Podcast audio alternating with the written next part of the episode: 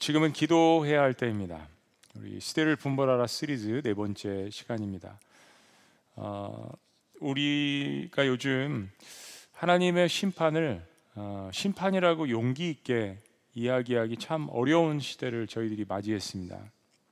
뭐 여러 가지 그 이유가 있지만 어, 포스트 모던 사회라는 것이 어, 절대 진리를 이야기하지 않고 또 심판 이런 말 싫어하고 어, 포스트 모던에서 이야기하는 어떤 그 사랑, 어, 평화 어, 이런 것들이 대세고요. 어, 또 하나는 종교 다원주의, 또 종교 혼합주의 이런 의미에서 하나님의 심판이라는 이 단어는 매력적이지 않을 수 있습니다. 아, 또한 가지는 우리 기독교 내부의 문제라고 생각을 하는데요. 과거 일부 기독교인들의 어떤 교만과 독선의 문제가 있어서 아, 그것 때문에 반작용이 있다라고 생각을 합니다. 일부 근본주의자들이 무슨 자연재해나 무슨 일만 생기면 다 하나님이 진노하셔서 아, 재앙이 우리들에게 임했다라는 모든 것을 다 심판론으로 빙자해서 원래 목적은 자신들이 내세운 가짜 정의를 정당화시키고 또 자신들의 그런 그 권위를 통해서 사람들을 올가매는데 남용하기도 했습니다. 그런 행위는 하나님께 영광을 돌리는 것도 아니고 성경적인 온전한 공의와 심판을 가르치는 일도 아니라고 생각을 합니다. 우리 회개해야 할 기독교의 부끄러운 흑 역사 중에 하나라고 생각을 합니다. 모든 사람들이 다 그랬다는 것은 아니고요. 일부가요.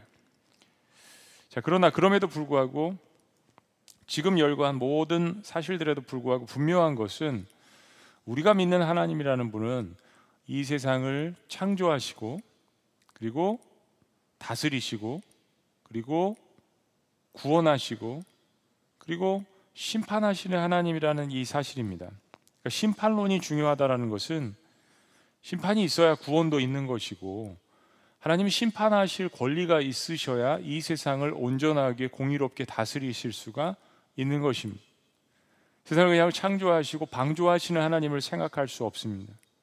세상의 선과 악을 구별하지 못하시고 판단하시 못하시는 하나님 우리가 상상할 수 없습니다. 때문에 성경에서 하나님의 구원만큼 많이 이야기하는 것이 심판이고요. 선지서들의 대부분의 주제는 구원과 심판 사이에서 균형을 이루었습니다. 성경은 균형을 잡아주는 책이죠. 요즘 전염병이라는 주제를 가지고 기독교 내부에서 감론 을박이 있습니다. 성경에서 전염병은 종종 하나님의 심판, 또 징조, 어떤 죄악의 결과 이런 것들로 표현되어 있습니다. 그러나 아까 말씀드린 것처럼 우리가 잊지 말아야 할 것은 동시에 전염병은 심판인 동시에 하나님의 구원의 메시지가 담겨져 있다는 것입니다. 하나님은 시대가 악할 때 때로 전염병과 같은 이러한 재앙을 통하여서 악을 제거하시고 그리고 하나님의 백성들을 회개케 하시고 그리고 하나님을 다시 바라보게 하십니다. 그러니까 이것은 어떤 시각에서 바라보냐에 따라 다르지만 심판, 구원 그리고 이 모든 것들을 다시 보니까 하나님의 은혜라는 것입니다. 때문에 시대를 분별하는 그리스도인들은 또 시대를 분별하기를 원하는 그리스도인들은 하나님께서 그 시대를 어떻게 보시는가에 대해서 대단히 민감해야 합니다. 우리가 하나님의 뜻을 모르고 어떻게 기도하겠어요? 하나님의 뜻을 모르고 어떻게 말할 수 있습니까? 그리고 특별히 자신이 살고 있는 세대가 아, 내가 살고 있는 세대가 참 죄가 만연하고 타락했구나. 하나님 보시기에 악하구나. 그럼 그럴 때는 이 하나님의 사람들은 특별히 이런 것에 민감한 중보 기도자들은 더욱더 하나님 앞에 무릎을 꿇고 울부짖으며 하나님 앞에 기도해야 하는 것입니다. 오늘 우리 그리스도인들은 기도하지 않을 수 없는 환경을 맞이했습니다. 우리의 모든 삶이 이제까지 우리가 걸어온 길과는 아주 다른 그러한 길을 우리가 걸어가고 있습니다. 특별히 사람들은 경제적으로 아주 힘든 시대를 맞이했습니다. 정신적으로도 우울증과 분노가 심해졌습니다. 두려움과 불안이 우리 안에 어, 점점점 독버섯처럼 퍼지는 것을 우리가 느끼고 있습니다. 내일 일이 염려되는 것이죠. 그러니까 지금이야말로 하나님의 사람들은 일어나서 더욱더 기도해야 될 때라는 것을 이야기합니다.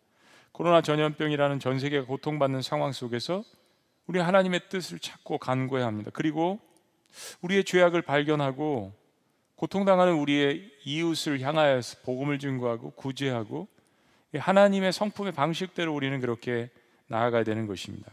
자, 오늘 성경에 그렇게 시대의 아픔을 바라보고 기도했던 인물이 등장합니다. 바로 아브라함이라는 사람입니다. 바벨탑 사건이 끝난 후에 홍수 사건이 끝난 후에 창세기 12장에 등장하는 아브라함 하나님께서 그를 부르셔서 믿음의 사람으로 모든 축복의 근원이 될지라라고 축복을 해 주셨죠. 창세기 12장에서 하나님께서 아브라함에게 언약하시고 쭉 지내시다가 아브라함이 자손이 없기 때문에 아브라함 자손에 대한 그 약속을 하셔서 그 자손으로 말미암아서 만대가 축복을 받을 것이다. 하늘의 별과 같이 바다와 모래와 같이. 창세기 18장에 하나님께서 천사 둘을 동원하시고 나타나셔서 이 약속을 이제 다시 한번 remind 해 주시는 거예요. 그리고 이제 두 천사가 떠나려고 할 때 하나님께서 오늘 18장 17절에 이런 말씀을 하세요. 여호와께서 이르시되 내가 하려는 것을 아브라함에게 숨기겠느냐. 네. 하나님께서 이 일 때문에만 오신 것이 아니라는 그런 이야기입니다. 무슨 이유 때문에 하나님께서 어, 다음 일을 진행하려고 하시는 걸까요? 그리고 이 일을 천사들에게 아브라함에게 이를 숨기지 말라라는 이야기를 하십니다. 18절 19절은 하나님께서 아브라함을 왜 택하셨는지 이제 이유를 아까 말씀드린 창세기 12장의 그 이유를 다시 한번 설명을 해 주십니다. 그리고 이제 하나님께서 이야기하고 싶으신 본론을 이야기하십니다. 소돔과 고모라에 대한 이야기였어요. 20절 말씀 우리 가정에서 다 같이 한 목소리 읽습니다. 시작.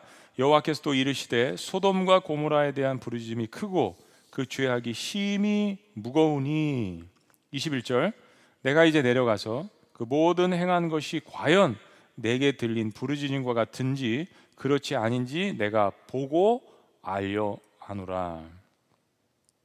자, 이 말씀을 보면 하나님께서는 어떤 상황에 대해서 즉흥적으로 또 굉장히 쉽게 판단하시고 심판을 하시는 분이 아니라는 사실을 우리가 발견하게 됩니다. 소돔과 고모라의 죄악이 만연했어요. 이거 하나님 모르실 분이 아니죠.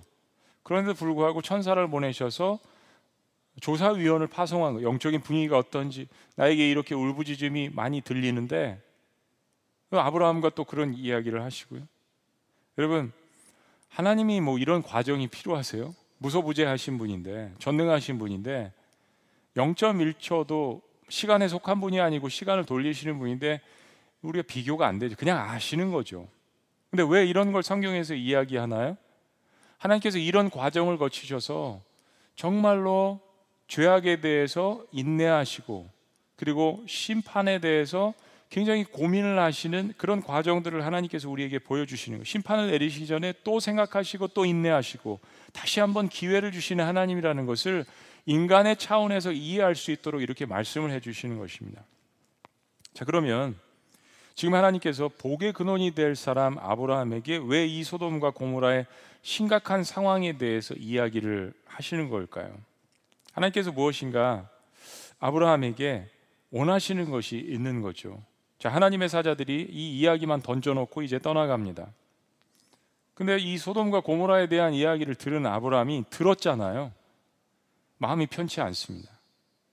중보기도자에게 이런 소식들은 마음을 편치하지 편, 편하게 하지 않는 상황입니다. 거룩한 부담감이라고도 이야기할 수 있습니다. 평상시 하던 기도들도 있는데 아, 이런 소식은 굉장히 긴급한 상황입니다. 거룩한 부담감 이것은 중보기도의 불을 다시 한번 당기게 되는 것입니다. 하나님의 말씀을 전한 천사들이 소돔과 고모라를 향해서 떠났지만 아브라함이 오히려 하나님과 독대를 신청합니다. 자, 22절 다 같이요. 시작. 그 사람들이 거기서 떠나 소돔으로 향하여 가고 아브라함은 여호와 앞에 그대로 섰더니 그냥 섰다라고 이야기해도 되지만 그대로라는 이야기는 뭔가 긴급성을 이야기하는 것이고 할 말이 있다라는 것을 이야기하는 것입니다.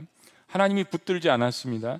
아브라함의 측면에서 그 의지를 이야기하는 겁니다. 그리고 아브라함은 하나님의 면전에서 난데없이 하나님을 향하여 따지듯이 이렇게 이야기합니다. 자, 우리가 저와 여러분들이 아브라함이라고 생각하고 23절 다 같이 시작. 아브라함이 가까이 나가 이르되 주께서 의인을 악인과 함께 멸하려 하시나이까.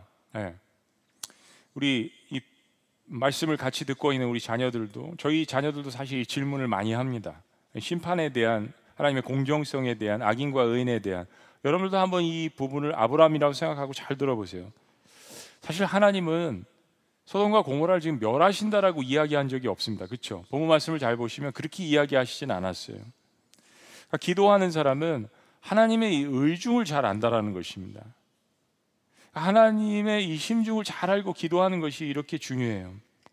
자, 오늘 이 아브라함을 통하여서 이 중보 기도를 통해서 우리가 배울 수 있는 교훈이 있는데 지금 시대가 굉장히 급하고 중요하고 혹시나 하나님의 심판이 우리 가운데 있지 않나라는 것을 생각해 볼 때 심판이 다가온 때 과연 우리는 어떻게 기도해야 하는가 오늘 말씀을 통해서 몇 가지를 나누기를 원합니다. 첫째는 하나님의 성품과 그분의 말씀에 근거해서 기도하라는 것입니다. 하나님의 성품과 그분의 말씀에 의해서 기도하라. 당시 성경이 없었지만 아브라함 평상시에 하나님과의 아주 깊은 미로의 그런 교제를 통해서 하나님께서 공의의 하나님이신 것을 알았습니다. 악인을 심판하시고 의인을 구원하시는 하나님이시라는 사실을 알았습니다. 그리고 아브라함은 소돔과 고모라에 그래도 의인이 있다라고 확신하며 하나님 앞에 따지고 지금 기도하고 있는 것입니다. 아브라함의 가정이 그렇잖아요. 의인과 악이 있는데 어떻게 심판하십니까라는 이야기는 소돔과 고모라에 지금 의인이 있다라는 이야기예요. 하나님도 나중에 보시면은 아브라함과의 대화 중에서 의인들 몇 명을 인해서 그 성읍을 내가 멸하지 아니하겠노라라는 이야기를 말씀하십니다. 여러분 우리가 성경을 묵상하면서요. 말씀의 그 의지하는 이 요소가 기도에 있어서 얼마나 중요한가를 깨달아야 합니다. 기도의 시간을 늘리는 것도 중요하지만 기도의 퀄러티 내가 무엇을 가지고 기도하느냐 기도의 제목을 가지고 기도하는데 그 기도의 제목들을 하나님 앞에서 상달시켜 드리는 과정 가운데 브렉스로 하고 그것을 뚫고 나가는 과정 가운데 반드시 필요한 게 뭐냐면 은혜 받은 말씀이에요. 들은 말씀입니다. 내 공부한 말씀이에요. 아브라함이 무슨 재주로 이렇게 하나님 앞에 나아가면서 이야기하겠어요? 하나님을 모른다면.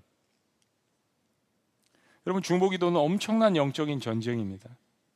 우리가 주일에는 시대를 분별하라 이 시즈를 가지고 그리고 수요일에는 영적 전쟁에서 승리하라 이 수요일과 주일의 말씀은 하나의 균형을 이루는 말씀입니다.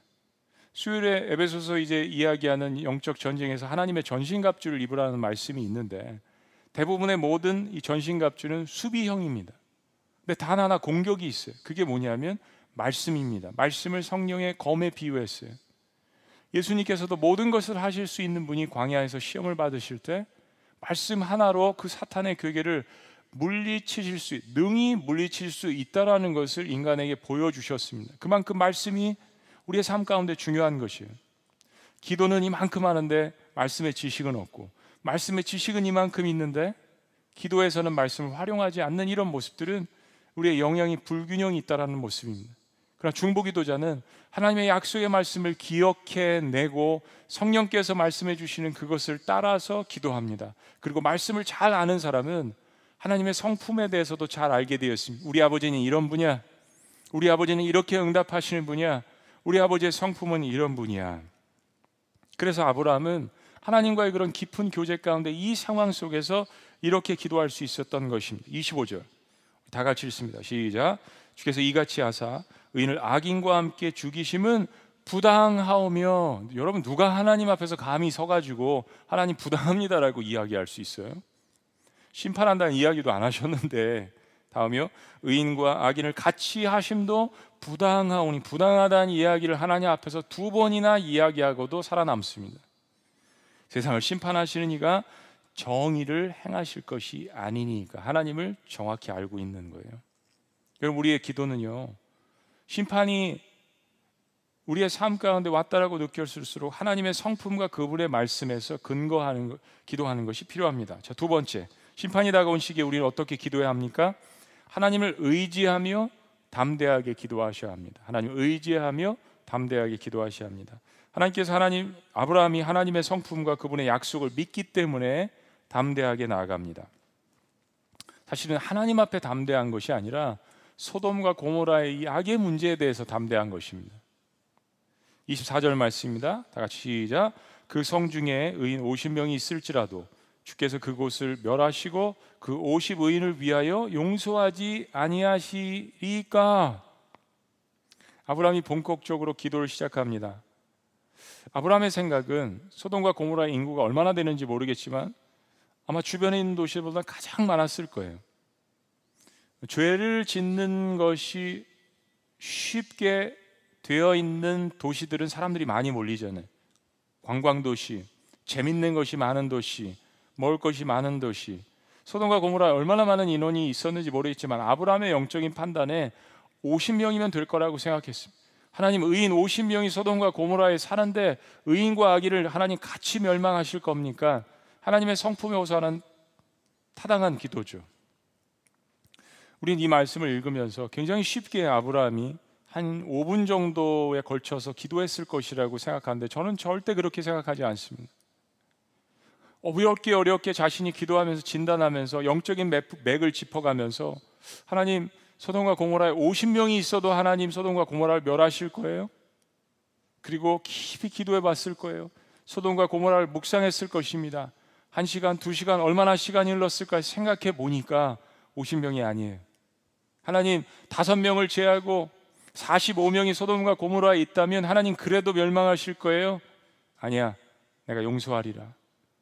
또 담대하게 하나님 말씀에 의지해서 다시 한번 기도합니다.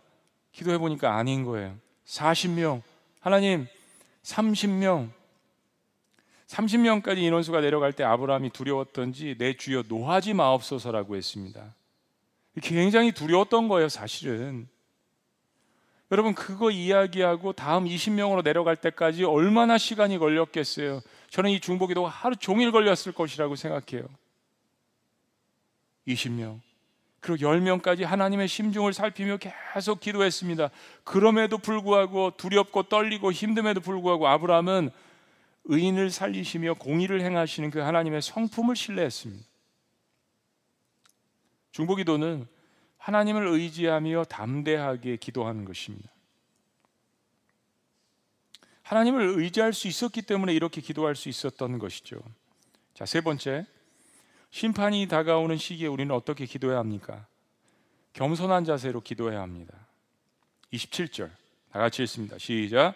아브라함이 대답하여 이르되 나는 티끌이나 재와 같사오니 감히 죽게 아뢰나이다.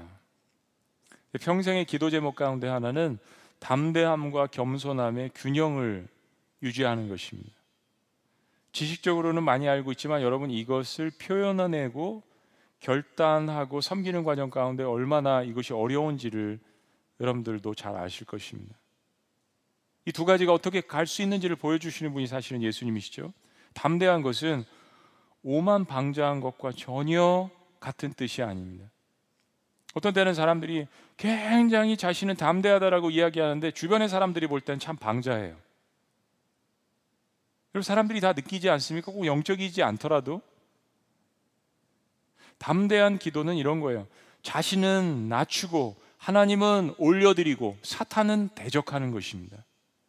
나를 낮추고 하나님을 높여드릴 때 사탄을 대적할 수 있는 거예요. 유혹은 피하고 사탄은 대적하고. 여러분, 겸손입니다. 우리에게 필요한 것은 겸손이에요. 하나님만이 이 문제의 열쇠를 갖고 계시다라는 것을 고백하는 것이야말로 겸손이에요. 상황에 대해서는 사탄에 대해서는 담대할 수 있지만 소돔과 고모라를 보면서는 담대할 수 있지만 하나님 앞에서는 겸손하게 나아가는 하나님 저는 티끌과 같습니다. 죄와 같습니다. 저는 아무것도 아닌 존재예요. 이 문제를 해결하실 수 있는 분은 하나님 한 분밖에 계시지 않습니다. 때로 우리는 반대로 하나님께는 담대하고 사탄한테는 겸손할 때가 있습니다. 하나님께는 무례하고 사탄의 유혹에는 겸손하게 아멘할 때가 있지 않나요? 아브라함은 소돔과 고모라를 향해 살려달라고 담대하게 기도하면서도 50명, 45명, 40명, 30명, 20명, 10명 하면서도 겸손함을 하나님 앞에 잃지 않았습니다. 자신의 존재를 낮추고 하나님을 높일 줄 아는 지혜가 있었어요. 겸손하다라는 것은 온유하다라는 것입니다. 온유에 대한 뜻을 한 시간 설명해야겠지만 온유는 쉽게 설명하면 모세와 같은 건데 하나님이 모세와 같이 온유한 사람이 없다고 그랬잖아요. 자신의 힘을 절제할 줄 아는 사람입니다. 아브라함은 하나님이 가라면 가고 서라면 설 줄 아는 것이 훈련되어지는 과정 가운데 있었어요. 온유한 사람은 그래서 하나님 앞에 순종하는 사람입니다. 내 힘, 내 지혜가 있지만 즉 겸손한 사람은 하나님께 온유한 마음으로 순종하는 사람입니다. 여러분 교회는 순종하는 사람이 많아야죠. 하나님 말씀에 순전한 사람이 많아야죠. 하나님 말씀을 순전하게 받아들이는 사람, 그리고 그 받아들인 말씀을 가지고 기도하는 뜨거운 심령이 있는 사람들, 성령님이 교회에게 말씀하시는 것을 들을 줄 아는 귀를 가진 성령의 사람들이 많아야 합니다. 이런 하나님의 뜻을 이루는 사람들은 세대가 어떻건 시대가 어떻건 전염병이 어떻건 전쟁의 난리와 그러한 기근 가운데서도 전혀 흔들리지 않고 시대를 섬기며 하나님의 뜻대로 나아갈 수가 있습니다. 어떠한 제도나 방법, 프로그램이 교회를 견고히 세우는 것이 아님을 기억해야 합니다. 이런 것이 중요하지 않다라는 것이 아니라 가장 중요한 우선순위는 모든 것을 움직이게 하는 그 하나님의 뜻에 순종하는 기도의 사람에게 열쇠가 있음을 기도하는 사람은 기억해야 되는 것입니다. 네 번째, 심판이 다가오는 시기에 우리가 어떻게 기도해야 합니까? 영혼을 극률이 여기며 기도하라는 것입니다. 불쌍히 여기며 기도하라는 것입니다. 우리가 이야기 속에서 궁금한 게 있어요. 왜 도대체 아브라함이 이렇게 생명을 내어놓고 소돔과 고모라를 마치 이렇게 사랑하는 마음으로 기도하는 것 같을까? 네. 아직 아브라함은 이제 성숙해가는 과정 가운데 있잖아요. 아직 이삭도 낳지 않고 제물로 바치지도 않았고 성장하는 과정 가운데 있어요. 이 스토리 이후에도 아브라함은 실수를 합니다. 그런데 유독 소돔과 고모라를 굉장히 아끼는 마음이 있었어요. 그 이유의 원인은 아브라함의 조카 롯이 소돔 땅에 있었습니다. 사실 조카 롯은 성경에서 그렇게 좋게 비추어지는 인물이 예, 아닙니다. 롯은 소돔과 고모라를 방문한 이 천사들을 불황배들이 와서 남색하겠다고 했잖아요. 천사들의 어떤 그 인간으로 가장한 그 모습들이 굉장히 멋있어 보이고 화려해 보이니까 소돔과 고모라에 창궐했던 동성애를 하는 사람들이 불황배들이 찾아와서 NIV 성경에 보면 아, will have a sex, we will have a sex with them. 우리가 성적으로 상관하겠다, 관계하겠다, 롯에게 협박을 하면서 그들을 내어놓으라고 하는 거잖아요. 근데 여기서 롯의 결정이 물론 천사들을 보호하려고 하는 마음은 이해를 하겠지만 자신의 두 딸을 어떻게 그 사람들에게 내어줍니까? 천사들을 보호하기 위해서. 여러분 이거 정말 생각해 볼 문제가 아니에요. 어떻게 이런 판단을 할 수 있을까요? 롯의 아내는 하나님의 은혜로 탈출을 하다가 세상에 미련을 보지 못하고 뒤돌아봐서 소금 기둥이 되었다는 이야기. 이거 세상에 있는 사람들도 다 아는 스토리예요. 하나님의 은혜로 롯 탈출을 했지만 소돔과 고모라가 멸망한 후에 종족 번식을 위해서 부모의 그런 행동들을 보고 자란 딸들이 아버지에게 술을 먹이고 천륜을 어기는 근친 상간을 하게 됩니다. 롯의 온 가족이 롯은 하나님을 아는 사람이었어요. 그럼에도 불구하고 소돔과 고모라의 바벨론의 한복판에서 그 타락한 문화에 깊숙이 영향을 받고 있는 것을 우리는 이 현실을 보게 됩니다. 그런데도 이러한 롯을 아브라함이 극률이 여겼어요. 이게 누구의 마음일까요? 창세기 13장에 롯과 아브라함의 하속들이 막 싸웁니다. 12장에 보면 롯이 이제 아브라함을 따라갔어요. 롯은 아브라함의 막내 아들 하란의 아들입니다. 그러니까 의지할 곳이 없으니까 아마 롯도 아브라함을 좋아했나 봐요. 같이 따라간 거예요. 창세기 13장에 보니까 하나님의 축복으로 아브라함, 아브라함도 번성하고 롯도 번성하고 하솔들이 서로 싸우는 겁니다. 땅을 차지하고 동물을 키우고 먹을 것을 가지고 서로 싸워요. 분쟁이 일어났습니다.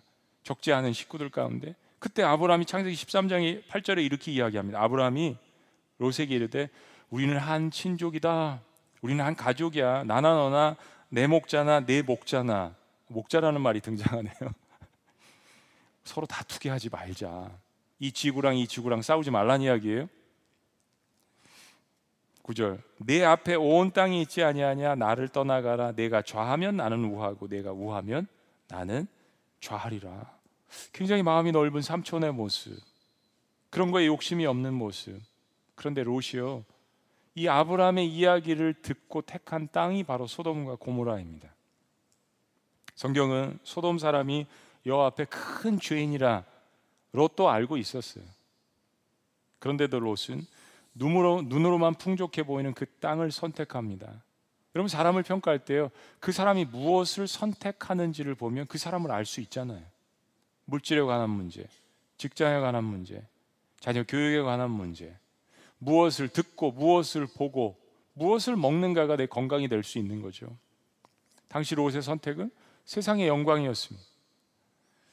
그뿐 아니라 이 사건 이후에 바로 14장에 보면 롯이 택한 땅 소돔과 고모라의 다섯 왕이 침공을 합니다. 그때 아브라함이 뭐 군대를 거니는 사람도 아닌데 특공대를 조직해서 가가지고 이 롯을 구원하기 위해서 생명을 내걸고 싸웁니다.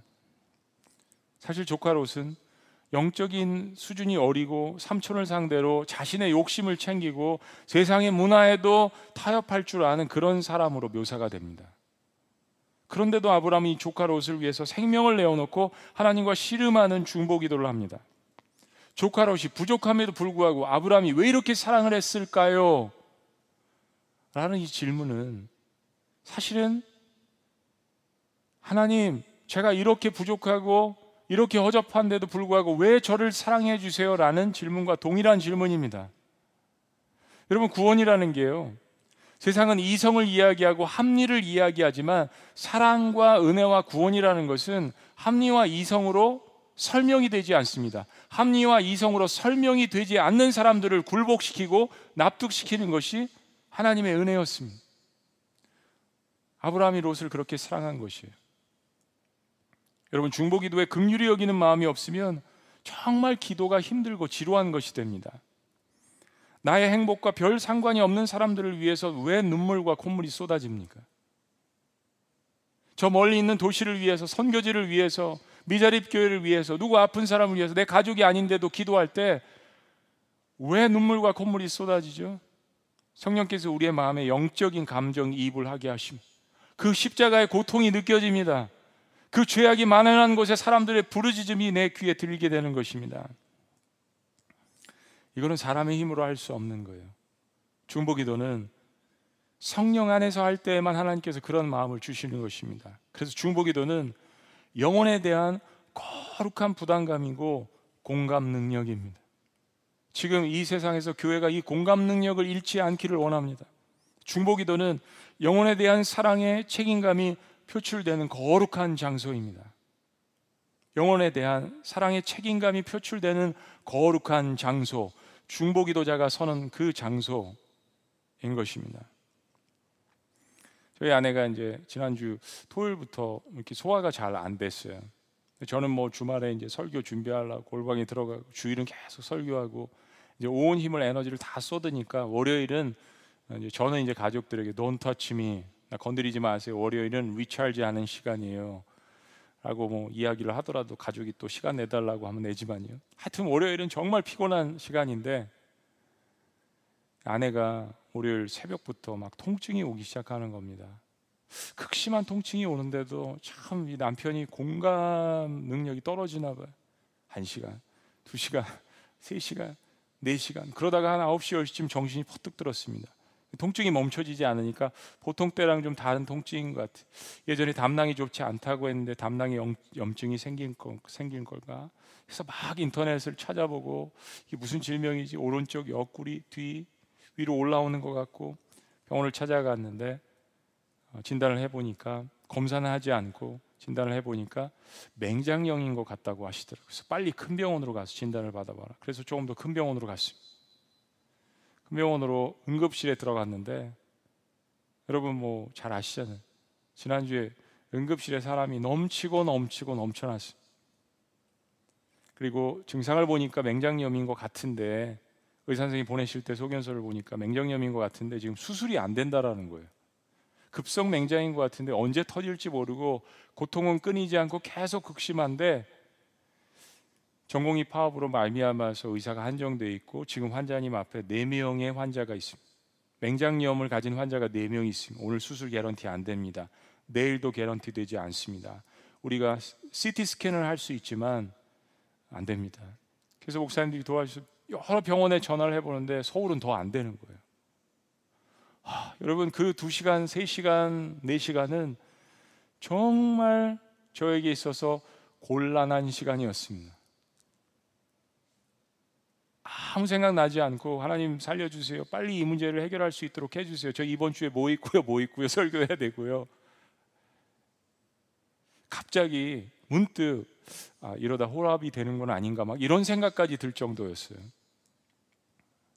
걱정하실 것 같아서 하나님께서 은혜를 베풀어서 의사가 나타나셔서 몇 시간 몇 시간이 아니고 한참 지난 다음에 새벽에 수술할 수 있다고 했는데 밤 10시쯤 11시쯤 수술실에 들어가서 수술을 잘 했습니다. 잘 회복되고 있습니다. 제가 말씀드리려고 하는 요지는 이거예요. 그렇지 않아도 목회자로서 우리 교회 성도님들 아픈 분들을 위해서 기도합니다. 특별히 코로나는 한복판에 병원에 가는 것이 얼마나 부담스럽고 힘든 일인지 거기다가 전공이 파업이라는 이러한 사태가 겹쳐서 우리 성도님들이 병원에 가서 겪는 그 아픔을 알지만 그러나 제가 그 위치에서 그 상황 속에서 경험을 해본 거는 다른 문제거든요. 응급실에 환자가 넘쳐나고 병상에 자리가 없어서 그냥 서가지고 인계를 꽂고 복도에도 사람이 넘쳐나고 거리를 유지해야 되는데 사람들 오가는 그 한복판에서 코로나에 대한 두려움, 이거 과연 내가 치료받을 수 있을까에 대한 두려움, 개런티가 안 되는 그 상황들 속에서 있는 중환자실에 응급실에 지병을 갖고 계신 그 성도님들의 마음이 이해가 됐겠어요, 안 됐겠어요? 100분 이해가 되죠. 여러분 공감 능력이라는 것은 그런 경험을 하지 않더라도 성령님께서 우리의 마음에 다 알게 하시는 것. 때로는 그것을 더 공감하라고 하나님께서 우리에게 그 상황을 연출해 주시고 허용하시는 것이 아닌지요. 여러분이 이제까지 경험한 모든 고난들, 여러분이 갖고 있는 영적인 어려움들, 건강의 문제, 육신의 문제, 경제의 문제들, 혹이나 하나님께서 중보기도자로 부르시고 여러분을 하나님께서 정말로 정금과 같이 세우셔서 이 세대를 위해서 기도하게 하시려는 것은 아닐까요? 중보기도는 영혼에 대한 거룩한 부담감이며 공감 능력입니다. 마지막 다섯 번째. 자, 심판을 바라보며 우리는 어떻게 기도해야겠습니까? 당신이 하나님의 심판을 유보시킬 유일한 이유가 되는 것입니다. 여러분이 우리가 하나님의 심판을 유보시킬 유일한 이유가 되시는 것입니다. 이런 간절한 중보 기도에도 불구하고 결과적으로 소돔과 고모라는 하나님의 무서운 심판으로 하늘에서 유황불이 떨어졌습니다. 여러분 제가 아내를 위해서 중보 기도할 때 저희 아내도 그렇고 수술하지 않기를 원했을까요? 하기를 원했을까요? 원하지 않기를 원했죠. 하나님 지금 치료해 주세요. 붙들고 기도하지 않았겠어요? 아, 그래야 빨리 이제 집에 가고 다음 사역을 준비하고 이런 생각이 들지 않았겠어요? 왜 불편하게 하나님께서는 치료해 줄 수 있음에도 불구하고 의사를 못 찾게 하시고 고민하게 만드시고 왜 그랬을까요? 제 기도가 실패한 것이었을까요? 여러분 아브라함의 기도가 실패했을까요? 하늘에서 유황불이 떨어져서 보기 좋게 50명, 45명, 30명 정말 창자가 끊어지는 그런 심정으로 생명을 넣어놓고 하나님 앞에 기도했는데 하늘에서 유황불이 떨어졌습니다. 소돔과 고모라는 초토화가 됐습니다. 성경이 이렇게 멸망한 예가 없는데 또 이렇게 생명을 내어놓고 기도한 예도 없는 것 같은데 예수님도 이 소돔과 고모라에 대해서 두 번씩이나 이야기하시죠. 역사적인 사실입니다. 우린 때로 아브라함의 중보 기도를 실패했다라고 생각할 수도 있겠습니다. 네, 여러분. 진실하게 하나님을 대면해서 하는 기도는 실패가 없습니다. 인슈얼 된 거예요. 보장되어 있는 겁니다. 개런티 돼 있어요. 기도하는 사람은 하나님 안에 있습니다. 실패와 성공은 하나님이 정하시는 거예요. 우리가 롯을 생각하면서 적어도 아브라함이 마지막까지 의인 다섯 명, 한 명까지 줄여가지고 롯 생각하면서 하나님 의인 한 명만 있어도 소돔과 고모라 멸망하실 거 아니죠? 라고 기도할 수도 있었을 거예요. 비록 베드로가 롯을 베드로후서 2장 7절에 보면 의인으로 묘사를 하긴 하지만 그러나 롯은 소돔과 고모라의 멸망을 유보시킬 수 있을 정도의 의인은 아니었습니다. 여러분 의인도 레벨이 있어요. 신앙생활 한다고 그리스도인이 다 똑같은 건 아니잖아요. 베드로는 다른 측면에서 이야기하는 겁니다. 소돔과 고모라에는 사실 소돔과 고모라를 구원할 수 있는 의인이 단 한 사람도 없었습니다. 너무나도 슬픈 일이에요. 그런데 보세요, 여러분. 심판을 하시려고 하시는 하나님께서 다 아시면서도 아브라함을 대해 주시잖아요. 아브라함과 시간을 내어 주시잖아요. 그리고 그 이야기를 다 받아 주시잖아요. 50명, 45명, 40명, 30명, 20명, 10명. 여러분 하나님이 어느 한 도시를 멸망시키고자 하실 때 우리는 요나를 생각해야 합니다. 니누웨를 생각해야 합니다. 하나님이 어떤 분이신지 심판이라는 단어를 감히 우리 입술에서 이야기하기 이전에 하나님이 어떤 분이신지를 우리가 깊숙이 생각해 봐야 합니다. 지금 아브라함이 하는 이 모든 기도와 행위는요, 하나님의 마음을 드러내고 있는 것이에요.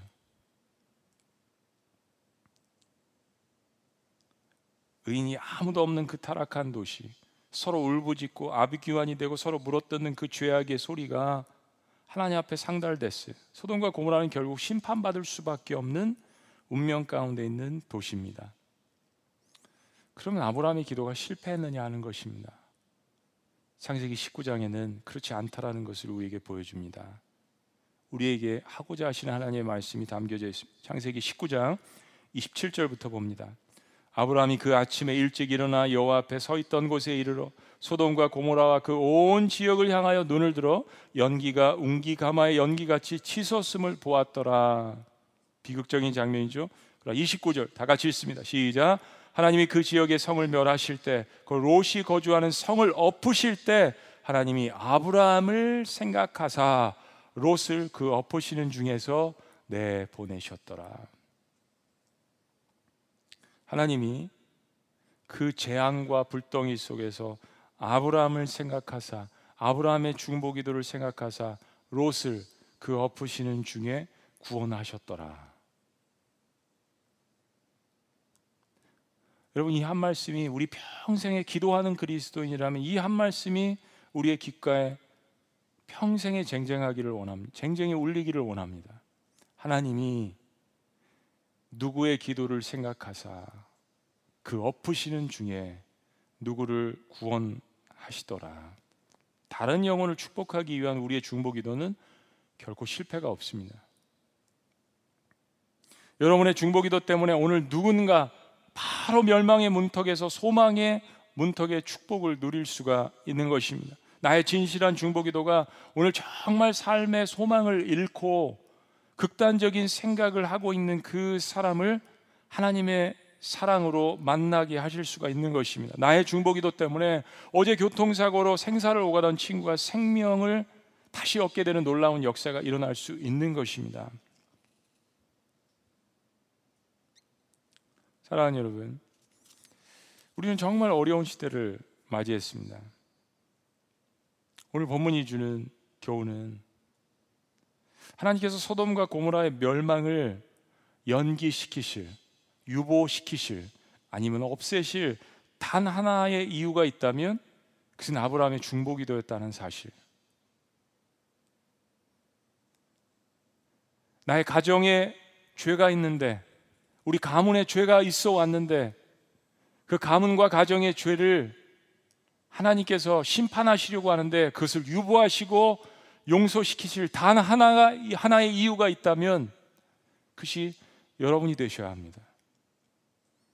우리 교회 공동체의 죄, 우리 도시, 도시에 타락한 죄가 있는 것을 감지하고 하나님께서 그것을 심판하시려고 하신다는 것을 감지한다면 그것을 유보시킬 수 있는 단 하나의 이유가 있다면 하나님 앞에 생명을 내어놓고 기도하는 저와 여러분들 우리가 되셔야 합니다. 우리 조국의 한반도에 남한이나 북한 땅에 죄가 만연한 것을 보고 하나님께서 심판하실 수 있다라는 그러한 긴박성을 갖고 그것을 유보할 하나님께서 유보하실 수 있는 하나의 단 이유가 있다면 그것이 내가 되어야 하지 않겠습니까? 사랑하는 여러분, 우리 지구촌 교회 여러 기도회가 있습니다. 우리는 코로나 때문에 NCC 삼천 중보 용사 기도회라는 것을 만들었습니다. 작년에 작년에 수요 향수 예배 때 기도 시리를 통해서 천명에서 삼천 명으로 중보 기도자들 헌신을 받았습니다. 하나님께서 기도의 제목을 막 던져 주시는 거예요. 코로나 때문에 세상을 바라보라고 하시면서 이야기하십니다. 저희 교단의 삼천 교회를 위하여서 한 사람씩 기도하라고 이야기하십니다.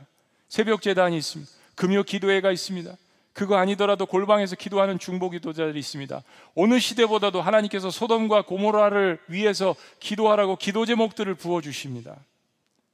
지금 이때야말로 기도해야 될 때임을 믿습니다.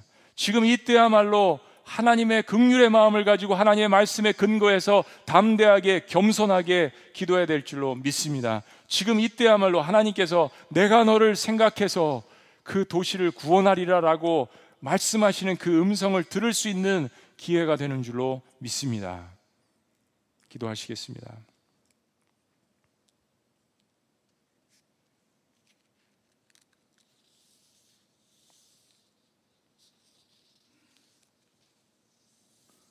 그렇습니다.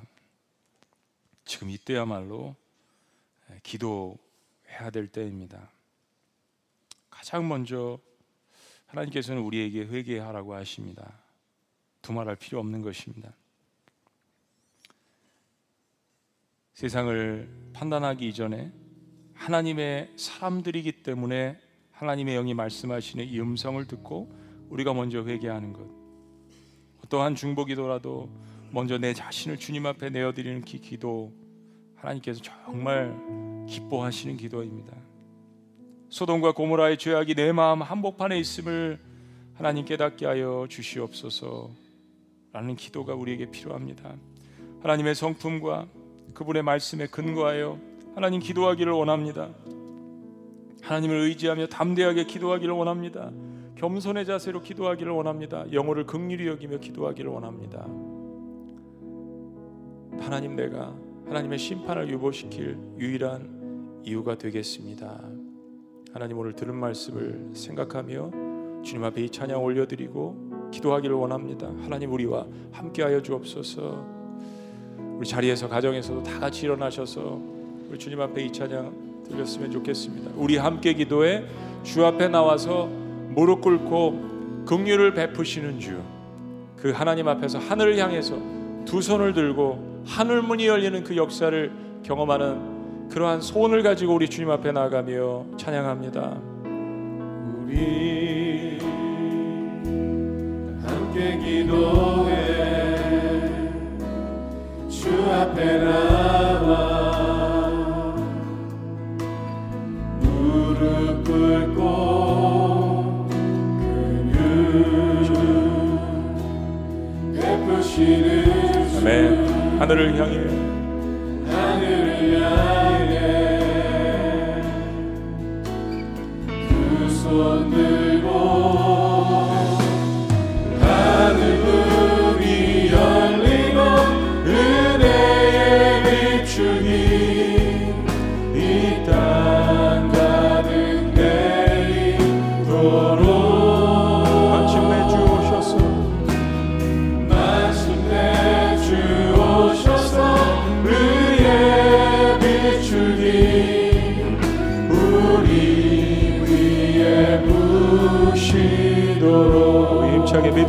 함께. 우리 함께 기도해. 주 앞에 나와. 주 앞에 나와. 무릎 꿇고. 무릎 꿇고. 그길 그길. 베푸시는 주. 베푸시는 주. 하늘을 향해. 하늘을 향해. 두 손 들고 두손 들고 하늘 문이 열리고 하늘 문이 열리고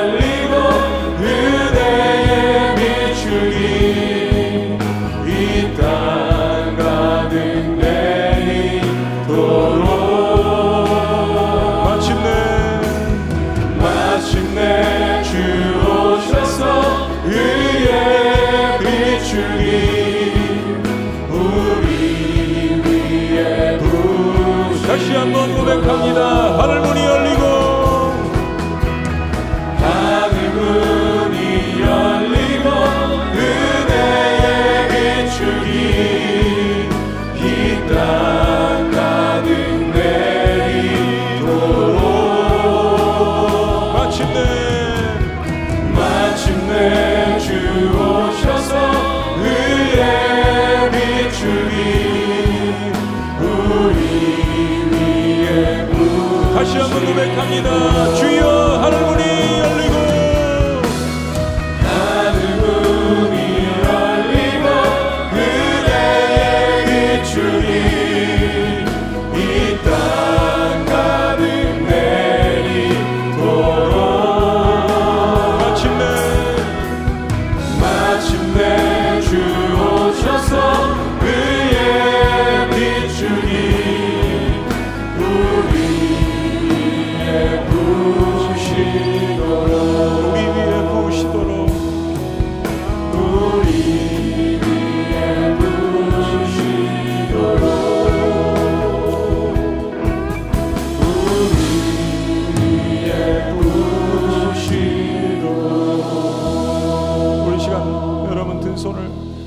계속해서 멈추지 말고 들고 한번 같이 기도했으면 좋겠습니다. 어려운 시대를 살아가고 있습니다. 그러나 우리의 영적인 눈을 들고 소돔과 고모라 같은 이 한복판에서 하나님 앞에 어떻게 기도해야 될지를 모를 때 성령님 앞에 겸손하게 그러나 담대하게 하나님 약속의 말씀에 의지해서 기도하기를 원합니다. 하나님 우리의 자녀들 어떻게 하실 것입니까? 하나님이 이 세대를 어떻게 하실 것입니까? 하나님이 교회를 세상의 한복판에서 어떻게 하실 것입니까? 하나님 우리의 마음 가운데 하나님의 뜻을 보여주시옵소서. 아버지 우리를 긍휼히 여겨주시고 불쌍히 여겨주시옵소서. 하나님 우리가 더 기도하지 못하고 더 살아가지 못하고 더 소돔과 고만을 향하여서 우리의 마음을 다하여서 하나님 기도하지 못한 일을 주 용서하여 주시옵소서. 아버지 우리의 교회들이 일어나서 깨어 기도하기를 원합니다. 연합하기를 원합니다. 아버지의 마음으로 기도하기를 원하오니 하늘을 열어주시고 우리의 마음을 쥐어 만나 주시옵소서. 아버지.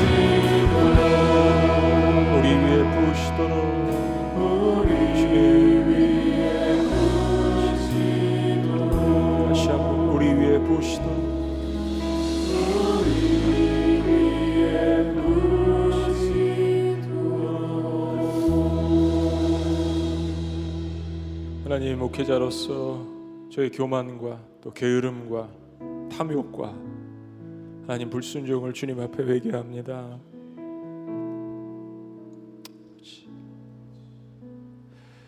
하나님 우리에게 극률의 마음을 주시옵소서. 우리에게 겸손의 마음을 주시고 담대한 마음을 주시고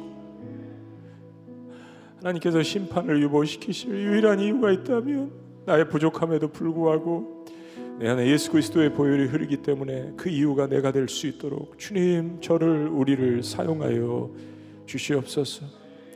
우리의 자녀들을 주님 품에 맡깁니다. 우리의 가정을 주님 품에 맡깁니다. 우리의 환우들을 경제적으로 고통당하는 사람들을 주님 품에 맡깁니다. 우리의 조국을 우리의 한반도를 주님 앞에 맡깁니다. 우리의 교회를 주님 앞에 맡깁니다.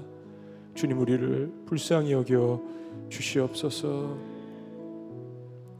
오늘 저녁에 모여서 모든 교인들이 다시 한번 마음을 쏟아 같은 시간에 모여서 주님 앞에 온라인 연합 붕회를 합니다. 서로가 격려하고 위로하고 하나님께서 우리에게 주시는 말씀의 쉼의 재충전의 시간이 있도록 또한 주님께서 함께하여 주시옵소서.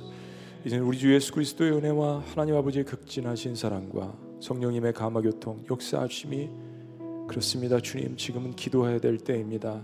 제가 하겠습니다.